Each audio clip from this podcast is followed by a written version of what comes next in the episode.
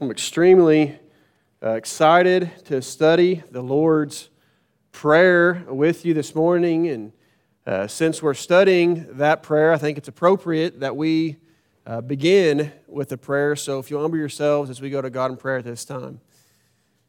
Our Father in heaven, we humbly come before you.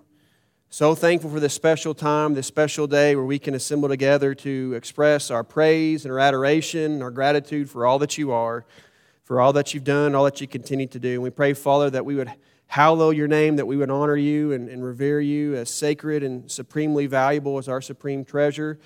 Not only here this morning, but as we leave this place, may we be living sacrifices. May, we, may you use us to advance your kingdom. May we do your will to your glory and honor.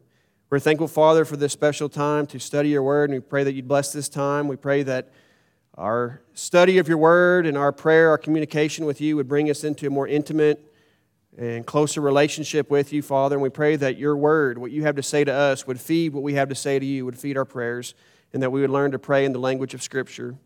We pray, Father, that you would uh, bless us as we study the subject of prayer. We know, Father, that we often are deficient in our prayer life and the things that we ask for. We don't always know what to ask and how to ask them, Father. And so our prayer this morning is the disciples requested of Christ, Lord, teach us to pray. And we're thankful, Father, that He has made that possible through His teaching, through His life, through His death, burial, and resurrection. It's in the name of Jesus we pray this prayer. Amen. There's a story about two men who were uh, discussing the Bible, and one of them finally told the other one, I don't think you know much about the Bible. He said, In fact, I bet you $10 you can't recite the Lord's Prayer. And the other man accepted the bet and began to say, Now I lay me down to sleep. I pray the Lord my soul to keep. If I die before I wake, I pray the Lord my soul to take. The other man began to laugh at him as he dug out $10 and said, I didn't think you knew it. And I think the question remains, even for us, right? Do we know it?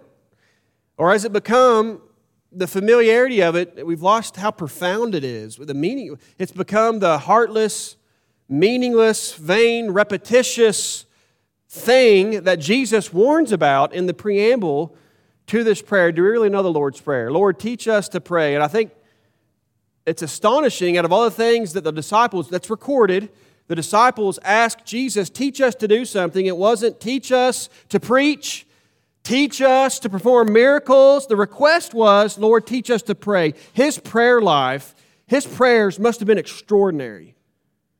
They were used to the hypocritical, repetitious, empty, pointless praying to parade piety. This was something entirely different. It's unpretentious, it's to the point, it's private. Four sentences that could be said in less than 30 seconds. If I'm fired up, I could probably do it in around 10. If God scheduled a meeting for you to enter His presence into this, this place where you can tell Him what's on your heart, what's going on in your life, I want to tell you, I don't think I'd be saying, Now I lay me down to sleep.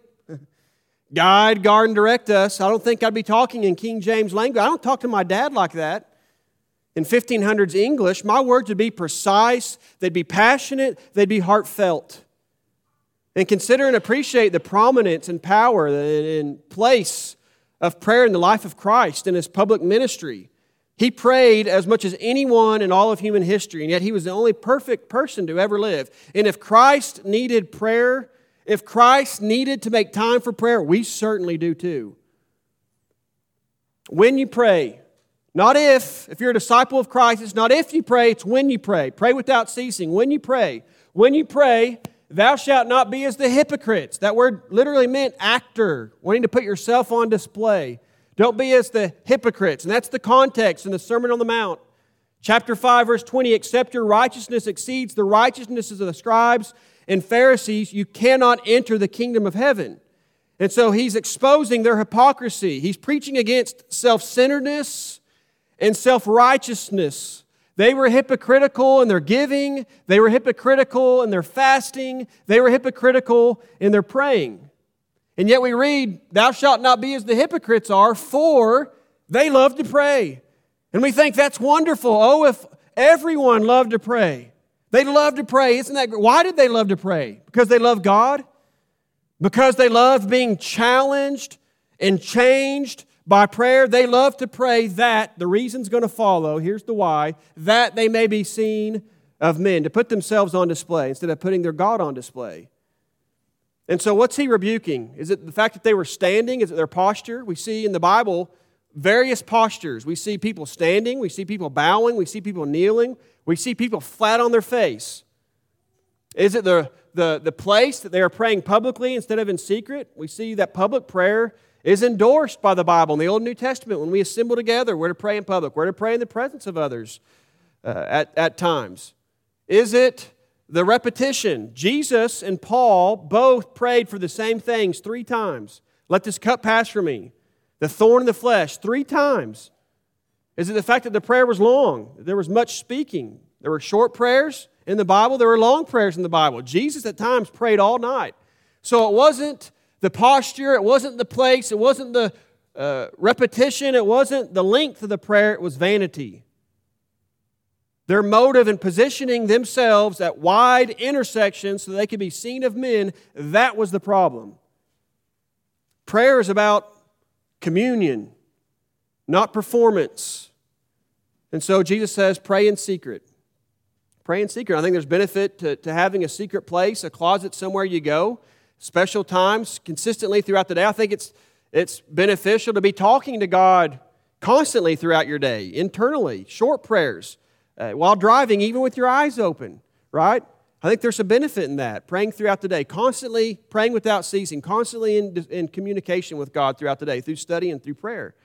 But going outside, even being uh, under the stars and the moon and the wonder and awe of Jesus would retreat to, uh, up on the mountain. I think there's a benefit in that. Finding these private places, this place of solitude and seclusion where we can develop habits of the heart and mind that'll form us into the types of men and women God created us to be. One's spiritual life will not rise above their private prayer life. And what you do in secret, what you do with your solitude, reveals who your God is. What you do when no one's watching, when there's no reward for being seen of men. And so Jesus, as was his custom, starts with motive. He starts with why, and then he proceeds to the what and the how. And we have this prayer recorded in Matthew, we have the prayer recorded in Luke. These were two different occasions. They weren't the same occasion. Two different occasions, same prayer essentially. And that tells us this is a fixed, set pattern, outline, framework that all of our prayers should follow. What's the first word in the prayer? Are. Plural pronoun, are. You're not an only child. That's the point. Not praying for things at the expense of everybody else. Our Father. The verse before that, Jesus calls his Father, Your Father knows. Our Father, and that's absolutely incredible. That's absolutely wonderful. We have a Father who cares, and a Father in heaven who is able to meet our needs. And Jesus goes on to say, If you, being evil as parents, know how to give good gifts to your children, how much more so your perfect Father in heaven? And if you have children, if you have parents, if you have anybody in your life that you care about, tremendously, what do we do? We give and we give and we give because we love and we care. Now, when we think about who we're praying to, who we're petitioning in prayer, don't forget it's your perfect Father in heaven who loves you more than you love your children, who cares about you, who wants to give to you more than you want to give and care about your children. And that's phenomenal. That's absolutely, and that'll shape and influence the way you approach God in prayer, the things that you pray when you pray. Prayer begins with orienting ourselves with a gracious and loving Father in heaven who cares and who loves. The Father we read about in Luke 15 with the prodigal son, that's who you're praying to. That's who we're petitioning. A God who cares. Our Father in heaven. And that balance is getting too casual in our prayer. Balance is uh, getting too sentimental. Too much Abba Father, too much Daddy, and not enough Alpha and Omega because He's high and lowly. He's Father and King. He's majestic and merciful. And so I think it's a very helpful exercise to prepare ourselves before we pray haphazardly, casually. Think about your Father. Think about the Father, Son, and the Holy Spirit. Think about the throne of heaven. Think about the throne of God that as a child of God becomes a throne of grace that we have access to through, the, through Jesus into the very presence of God. Think about what Isaiah saw Think about what John saw in the book of Revelation. Visualize the throne room of God. That's where your prayers are going. And as you visualize the throne room of heaven, the throne room of God, that'll bring you, like Isaiah, that'll bring you to your knees. That'll bring you to a place of reverence where our petition, our ultimate petition, our first petition is, Hallowed be thy name. Even though He's my loving Father who cares about my needs, who has the ability in heaven to meet my needs, my first petition is not on my own behalf, it's on His behalf. Don't start, this is a warning right off the bat. Don't start your prayers with your self seeking agenda. That's what Jesus is preaching against self centeredness, self righteousness. I want to tell you that's hard. Having studied this prayer for weeks and studying principles related to prayer, for a long time because I feel like at times my prayer life is deficient. That's why we preach often on things that we're struggling with and wanting to have a better, more intimate relationship with God. And thinking about my prayers, having knowing that you need to start your prayers and begin, and everything's about the, the name of God, hallowing the name of, of God. We're going to talk about what that means.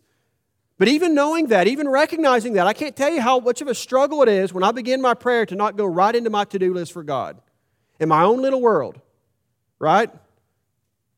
Hallowed be thy name. I'm here for your agenda. I'm here for your name to be hallowed. The focal point of prayer is the glory and honor of God and His kingdom. It's about building His empire, not my empire. It's about getting what He wants, not what I want. Not about hallowing my name and reputation, but hallowing His name and reputation. All of my petitions must fit within the context of His glory and His kingdom and His will. So, what does it mean to hallow the name of God? Think about when Moses asked God, Show me your glory in Exodus 33. And God said, I'm going to let my, my, have my goodness pass before you, and I will proclaim the name of the Lord. And we go on to read what happened. What happened? Did God go by Moses going, Lord, Lord, over and over and over? Was that what that meant? He went by and proclaimed the name of the Lord, and the Lord passed before him and proclaimed the Lord, the Lord God, merciful, gracious, long suffering, abounding in goodness and truth, keeping mercy for thousands, forgiving iniquity. It's personality. So the name stand embodies all that God is, all that God does. We're revering, we're honoring, we're treasuring all that God is in His nature and His character. That's what it means to hallow the name of God. What does it mean to do the opposite of that, which will reinforce what it means to revere God? What's irreverence? Well, we have another event also involving Moses, where Moses was told by God to speak to the rock and to provide water for the people, and Moses struck the rock, and it cost him entering into the physical promised land. And no matter what the justification, no matter what the circumstance or the excuse, what's the bottom line here? God says, You did not believe me to hallow me. Irreverence is distrust and disobedience to God. That's when we're irreverent. Reverence is the opposite, when we trust God enough to do what He says, exactly what He says. That's how we hallow God's name. The petitions and the confessions in prayer are driven by what you hallow. And so, what do we need to demote from the hallowed place in our lives and in our prayers? Money, pleasure, self, all of our problems, all of our failures relate to praise, relate to adoration. And our materialistic, prosperity gospel, self centered society has tried to make God a cosmic genie. God is sovereign, we are his servants, and if you reverse that, your prayers will be taking the name of the Lord in vain. They'll be irreverent and they won't be heard, they won't be answered. Hallowed be thy name. You know what's interesting about this? It's not just praise, it's a petition. Think about, you know, we're starting out, and we should start off with praise, but it's not just about praising God. It's not just adoration, it's a petition. It's in the third person imperative. We're asking God to do something. It's not just acclamation, it's supplication. This is our main, ultimate petition God, hallow your name. Hallowed be thy name.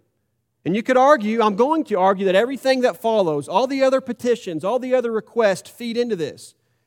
His kingdom comes for this, His will is done for this.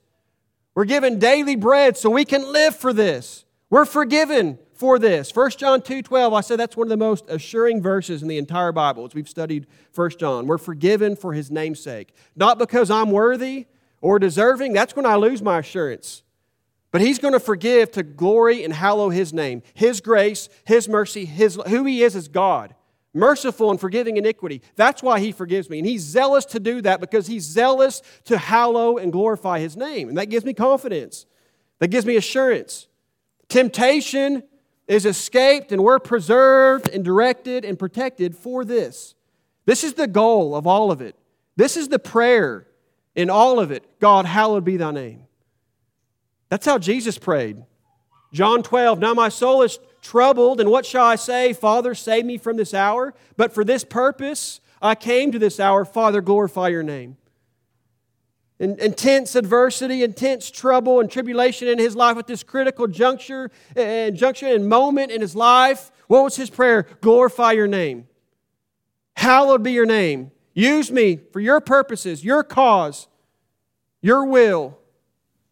Glorify your name. God wants to meet your needs. God wants to help you with your problems. But the best way for Him to do that is for you to hallow His name, advance His kingdom, and submit to His will. There's more hope in healing and hallowing the name of God than there is in anything else. And that's what we discover in prayer. Thy kingdom come. That was the theme of his preaching and his praying. In what sense? How do we pray this prayer today? Thy kingdom come. You know, I can vividly remember we would kneel at the goalpost before the running out on the field before the football came. Sometimes it would interrupt some of the profanities that were circulating with some of the players, unfortunately. And we'd kneel and we'd pray the Lord's Prayer every time.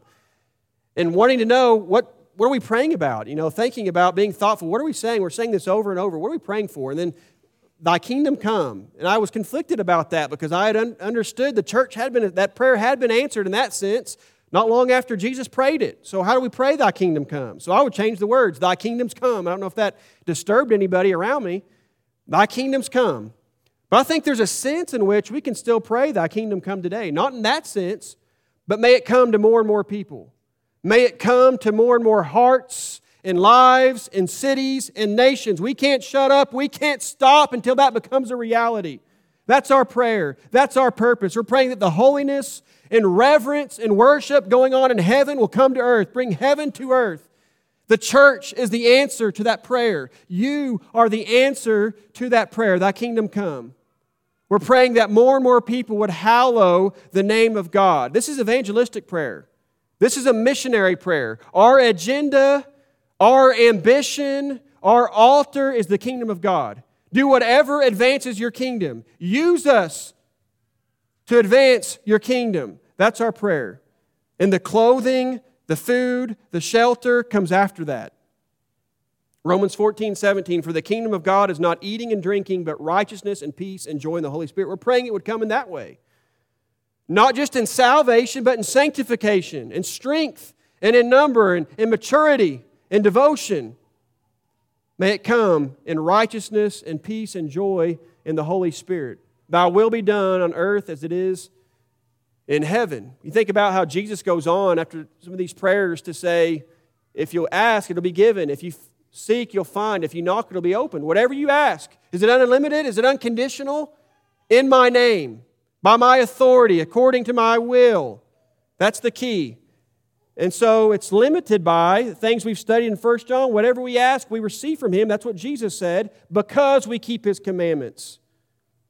We cooperate with God in our prayers. Chapter 5, verse 15. Now, this is the confidence that we have in Him that, here's the condition, if we ask anything according to His will, He hears us. And that's the key. You can't pray according to the will of God if you don't know the will of God.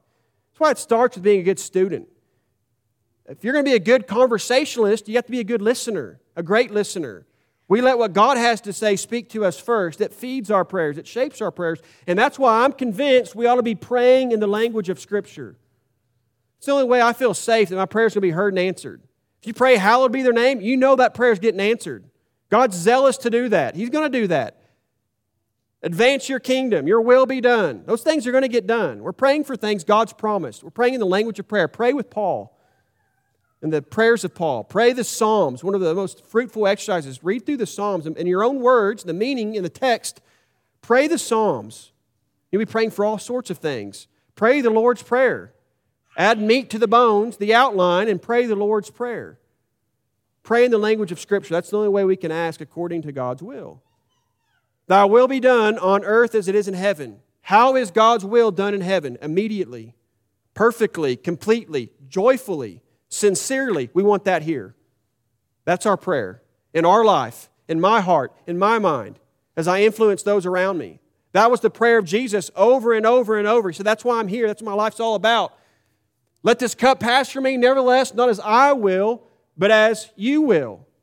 The more you pray like Jesus, the more you become like Jesus, the more consumed you are with God's will and God's kingdom. And the less consumed you are with your will, except as it's aligning with His. Not my will be done with your help, your will be done with my help. That's our prayer. And we think this is all about us and our prayers are all about us, we've missed the. And that's why we're so messed up. We've made it about us and not His name, His kingdom, His will. And we're not praying, Thy will be done with resentment and bitterness. I mean, so have you ever been there where it's like, I can't do anything about this anyway. Your will's going to be done anyway. You're too big. You're too strong. Thy will be done. We tack that on like we don't really believe anything's going to change or happen anyway because He's sovereign. Thy will be done. It's not resentment, it's not passive resignation. This prayer defines and outlines the spirit that we're to pray with, the attitude we're to pray with. Go through each petition selfless, childlike, reverent, loyal, thy kingdom, submissive, thy will be done, dependent, I need you, even for food, my daily bread, penitent, forgive us our debts, humble, confident, triumphant, exultant. We're praying this with faith, with hope, with love, with joy, with conviction, confidence, and commitment. And so many see this prayer in two parts. The first three are the thys, the second three are the ours or the us's. But I'm going to argue that even the ours, even the us's, feed the thys, are all part of the ultimate petition, which is, Hallowed be thy name. Because I can't hallow your name, I can't advance your kingdom, I can't do your will if you don't sustain me, if you don't preserve me. It's really a confession as much as a petition. God, we can't survive if you don't feed us. God, we can't survive spiritually, and emotionally, if you don't forgive us. God, we can't survive if you don't protect us. It covers all the bases past, present, and future physical, emotional, mental, spiritual. Covers everything. And we're recognizing and affirming God, you're the source. God, I know where this comes from, and I will not be ungrateful. I will not be one of the nine who failed to return and thank Christ. We're going to pray with thanksgiving and gratitude. Philippians 4, even when we're making our petitions, before they're even answered, we're praying with thanksgiving. Why? Because we know God knows and He'll do what's best. And we're thankful, whatever He decides. How often do we return to thank God and Christ what they've done for in answering our prayers? That's very convicting. How often do you come back after making your petitions and thank God? How often do you thank God when you're making your petitions? I didn't do all this. I didn't deserve all this. Give us this day our daily bread. Do we make this petition because we have to beg God to feed his children? Is that what this is about? Again, these are all things he's already promised. I'm going to do this. We're asking God to keep his promise, and he's going to fulfill his promise. This is about acknowledging and affirming who's doing the feeding. It's a prayer of faith. We believe in you. We trust you for it. We are totally dependent upon you. Whether you're a beggar who needs or you're someone who has and wants to continue, the prayer's the same. Not presumptuous, thinking he's going to keep making it rain every day, or arrogant and thinking I'm going to go out and earn it all by myself. The prayer and the petition's the same. The lavish requests were about the thys, about God. Your name, your kingdom, your will. That, those are the lavish requests. Now we're to the basics feed us, forgive us, protect us. Not praying for bigger barns that we can say to our soul, relax, eat, drink, and be merry. Excess that can become a snare. Bible warns us don't pray to be rich or poor. We're praying that I would have everything I need of daily bread and daily forgiveness and daily guidance and direction and protection so that I can be about these great purposes in my life. That's our prayer. Our daily bread reminds us of the manna sent from heaven that began to stink after 24 hours. That's the point. It's about faith, it's about trust. It's not just a lump sum that can be forgotten about and run out, God knows and has promised to provide for your needs daily, every day, new every morning. He pays attention to our daily needs every day so that we can take it one day at a time. We can have contentment and confidence in God's daily provision so that we don't have to be anxious about the future. Matthew chapter 6. So, why, again, do we have to ask? God's omniscient, God's omnibenevolent, God's omnipotent, all these omnis, all the sovereignty. Why ask? What's the point in praying? And Jesus says it's actually the exact opposite conclusion. That's the impetus for praying. Because you have such a Father in heaven, pray without ceasing. Keep knocking, keep searching. God's promise to feed, forgive, and protect us, and yet He still wants us to ask. Just like parents with children, we want them to ask for our sakes. I'm hungry. I know you love me. I know you have promised to provide for me. I just want you to know I need you. God wants to know do you trust me enough to tell me about it, to give me your heart, to give me your problems, to trust me with them, to share them with me? Prayer is communion, not a vending machine. And that's the point. And so, because we're giving our daily physical needs to God, our daily bread is provided by God, we're giving that to God, we can set our affections on things above. We're free to get our eyes up and focus on the spiritual, and that's the focus and the emphasis in this prayer. And remember, the kingdom comes before your daily bread.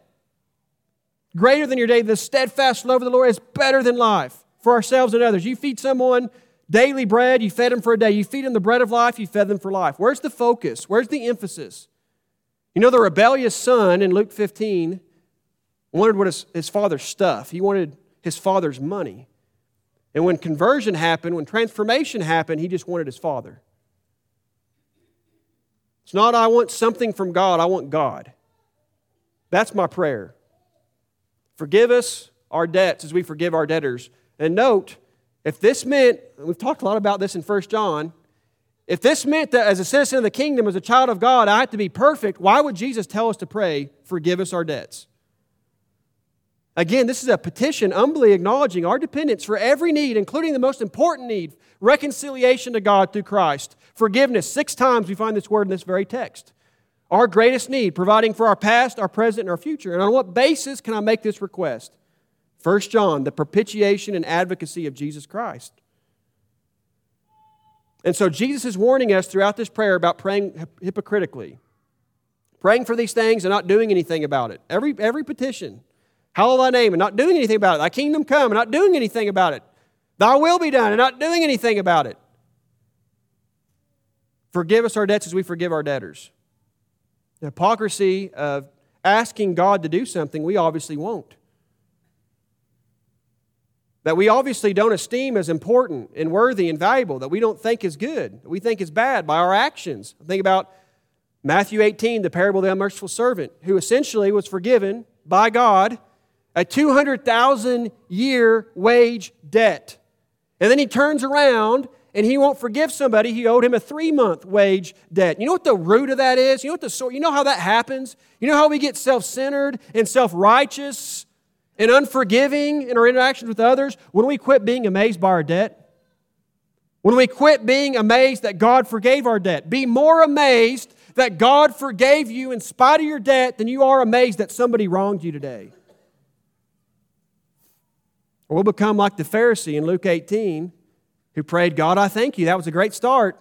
I mean, that was the best part of his prayer was, I thank you, Father. And then what did he say? I'm not like this, I don't do this, I don't do that. And I'm not like this publican who standing afar off in a place of solitude wouldn't lift up his eyes, said, Father, beat his, his breast and said, Father, forgive me for I'm a sinner.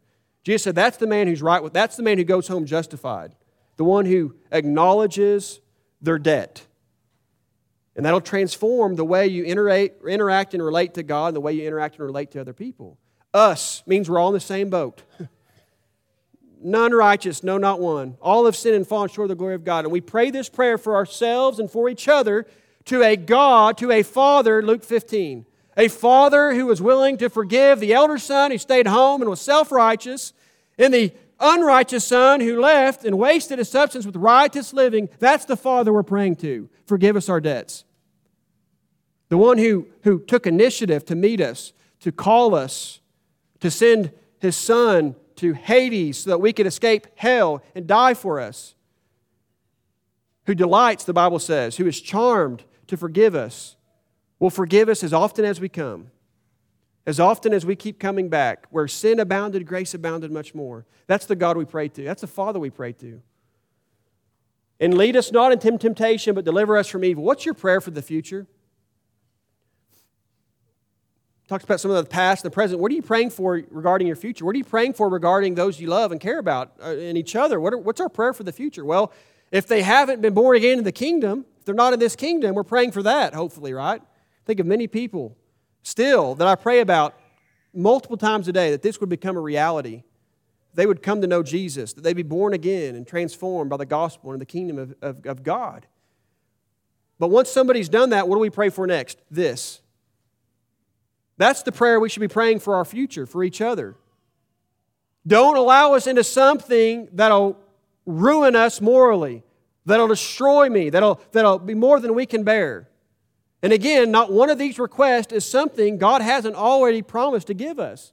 1 Corinthians 10 No temptation has overtaken you except as common to man that, you, that nobody else has experienced, especially Christ. God's faithful, who won't allow you to be tempted beyond what you're able. He knows what you're able to, to handle. And that's the promise. With the temptation will make a way out, a way of escape. So again, why do we have to ask for something he's already promised? I think all these petitions, in part, are to guard us against the sin of presumption. Let him that thinks he stand take heed lest he fall. You know, it's interesting in James chapter 1, verse 2, he says, Count it all joy, my brothers, when you meet trials of various kinds. It's a good thing to be tried.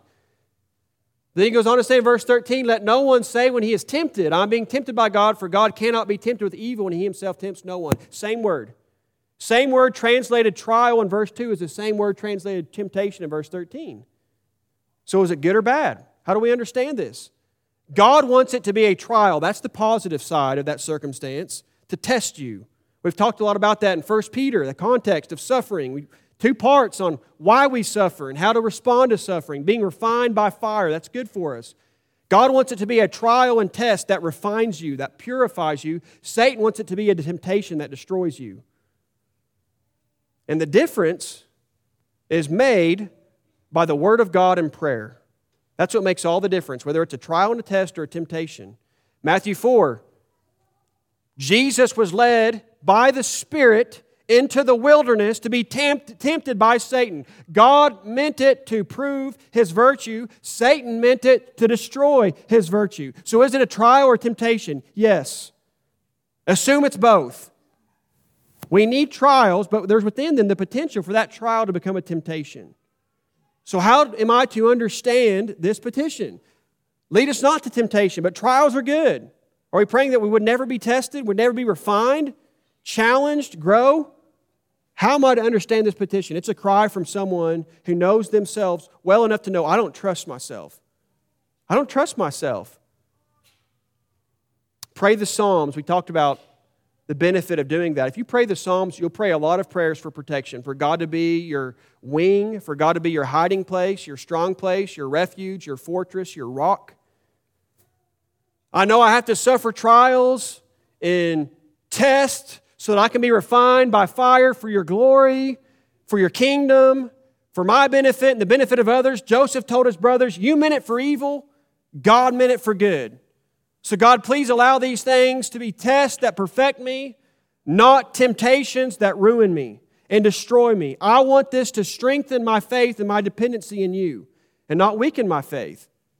Psalm 23, this is our prayer Lord, lead me in obedient paths of righteousness for your name's sake. Hallowed be thy name. In this trial, in this test, prepare me, ready me, strengthen me to face whatever comes at me tomorrow. That's our prayer for the future. And if you mean that, if you mean that, you're going to walk circumspectly. You're going to flee fornication. You're going to put on the whole armor of God, as we've been talking about. Otherwise, your prayer is hypocrisy.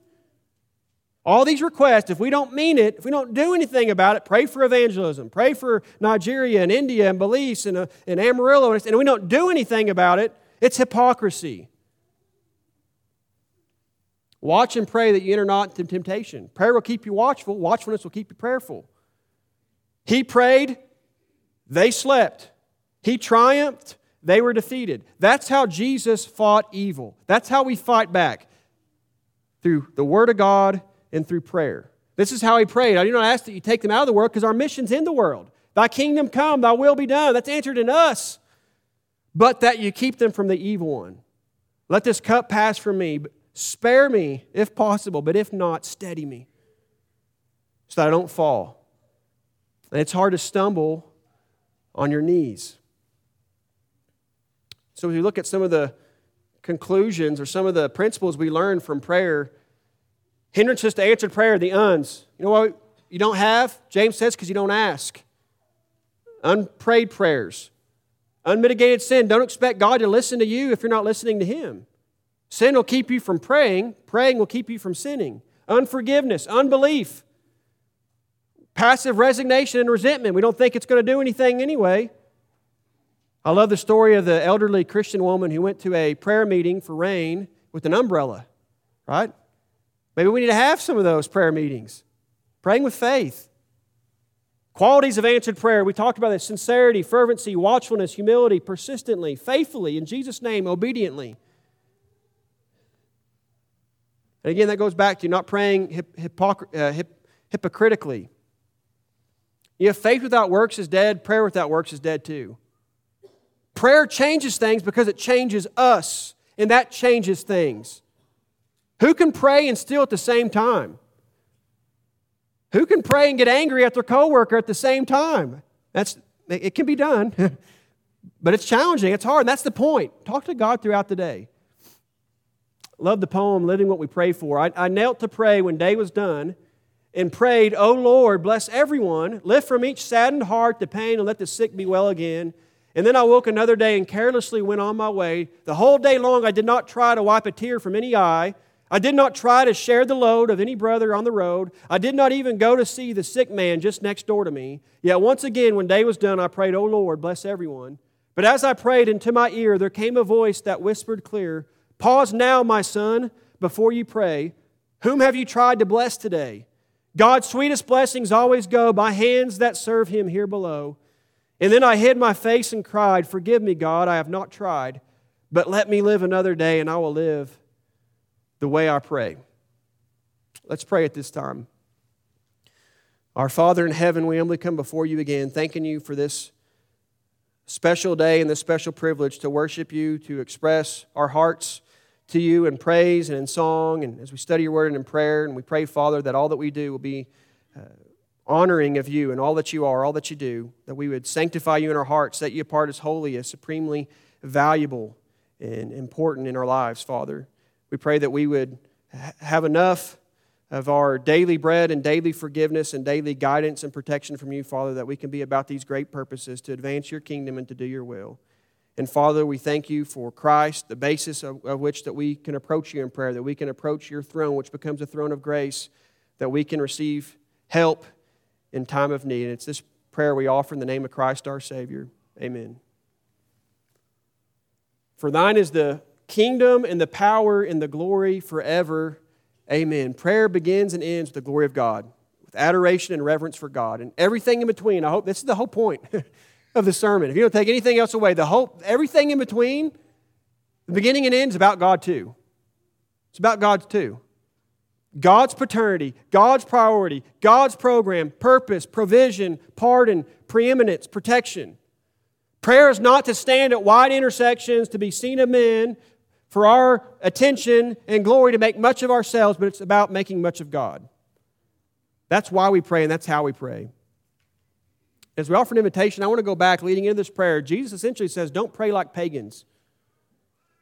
And that doesn't mean don't ask for things. He goes on to tell us to ask for things. It's not about asking for things, it's how you ask for things, it's the approach.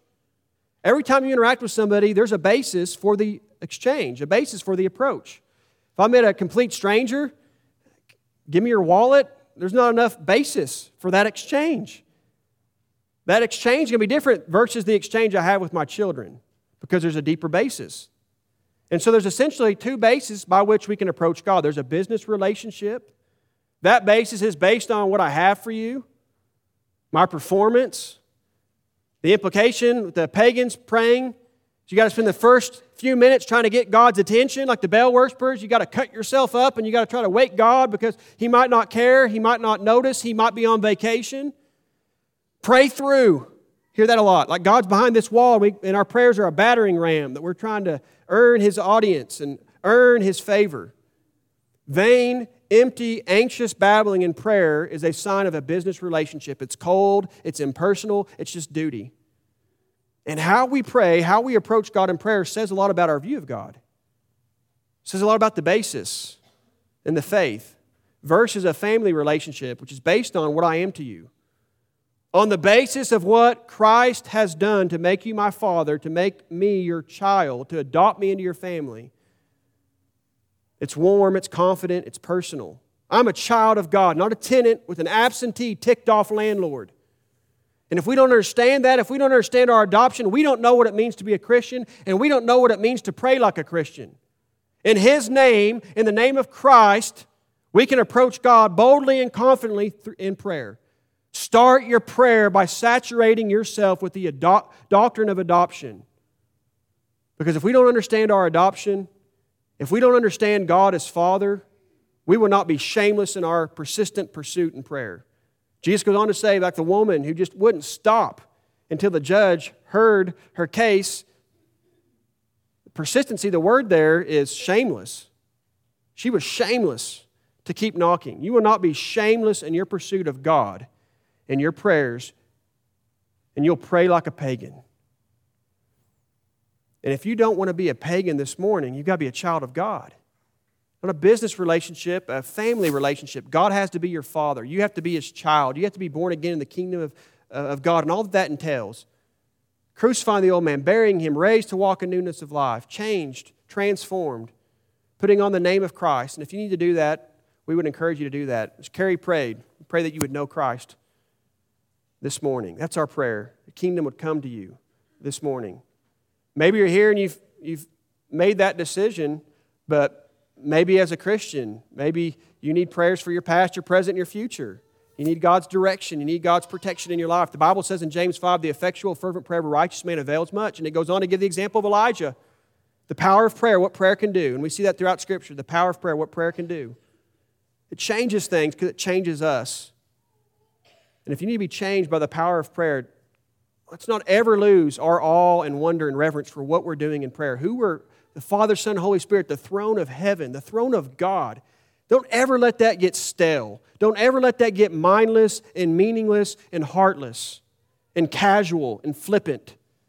And we have the opportunity on your behalf, your needs, your requests that God already knows, God already cares, God's already promised to do something about it. He just wants to know will you ask me? Will you give it to me?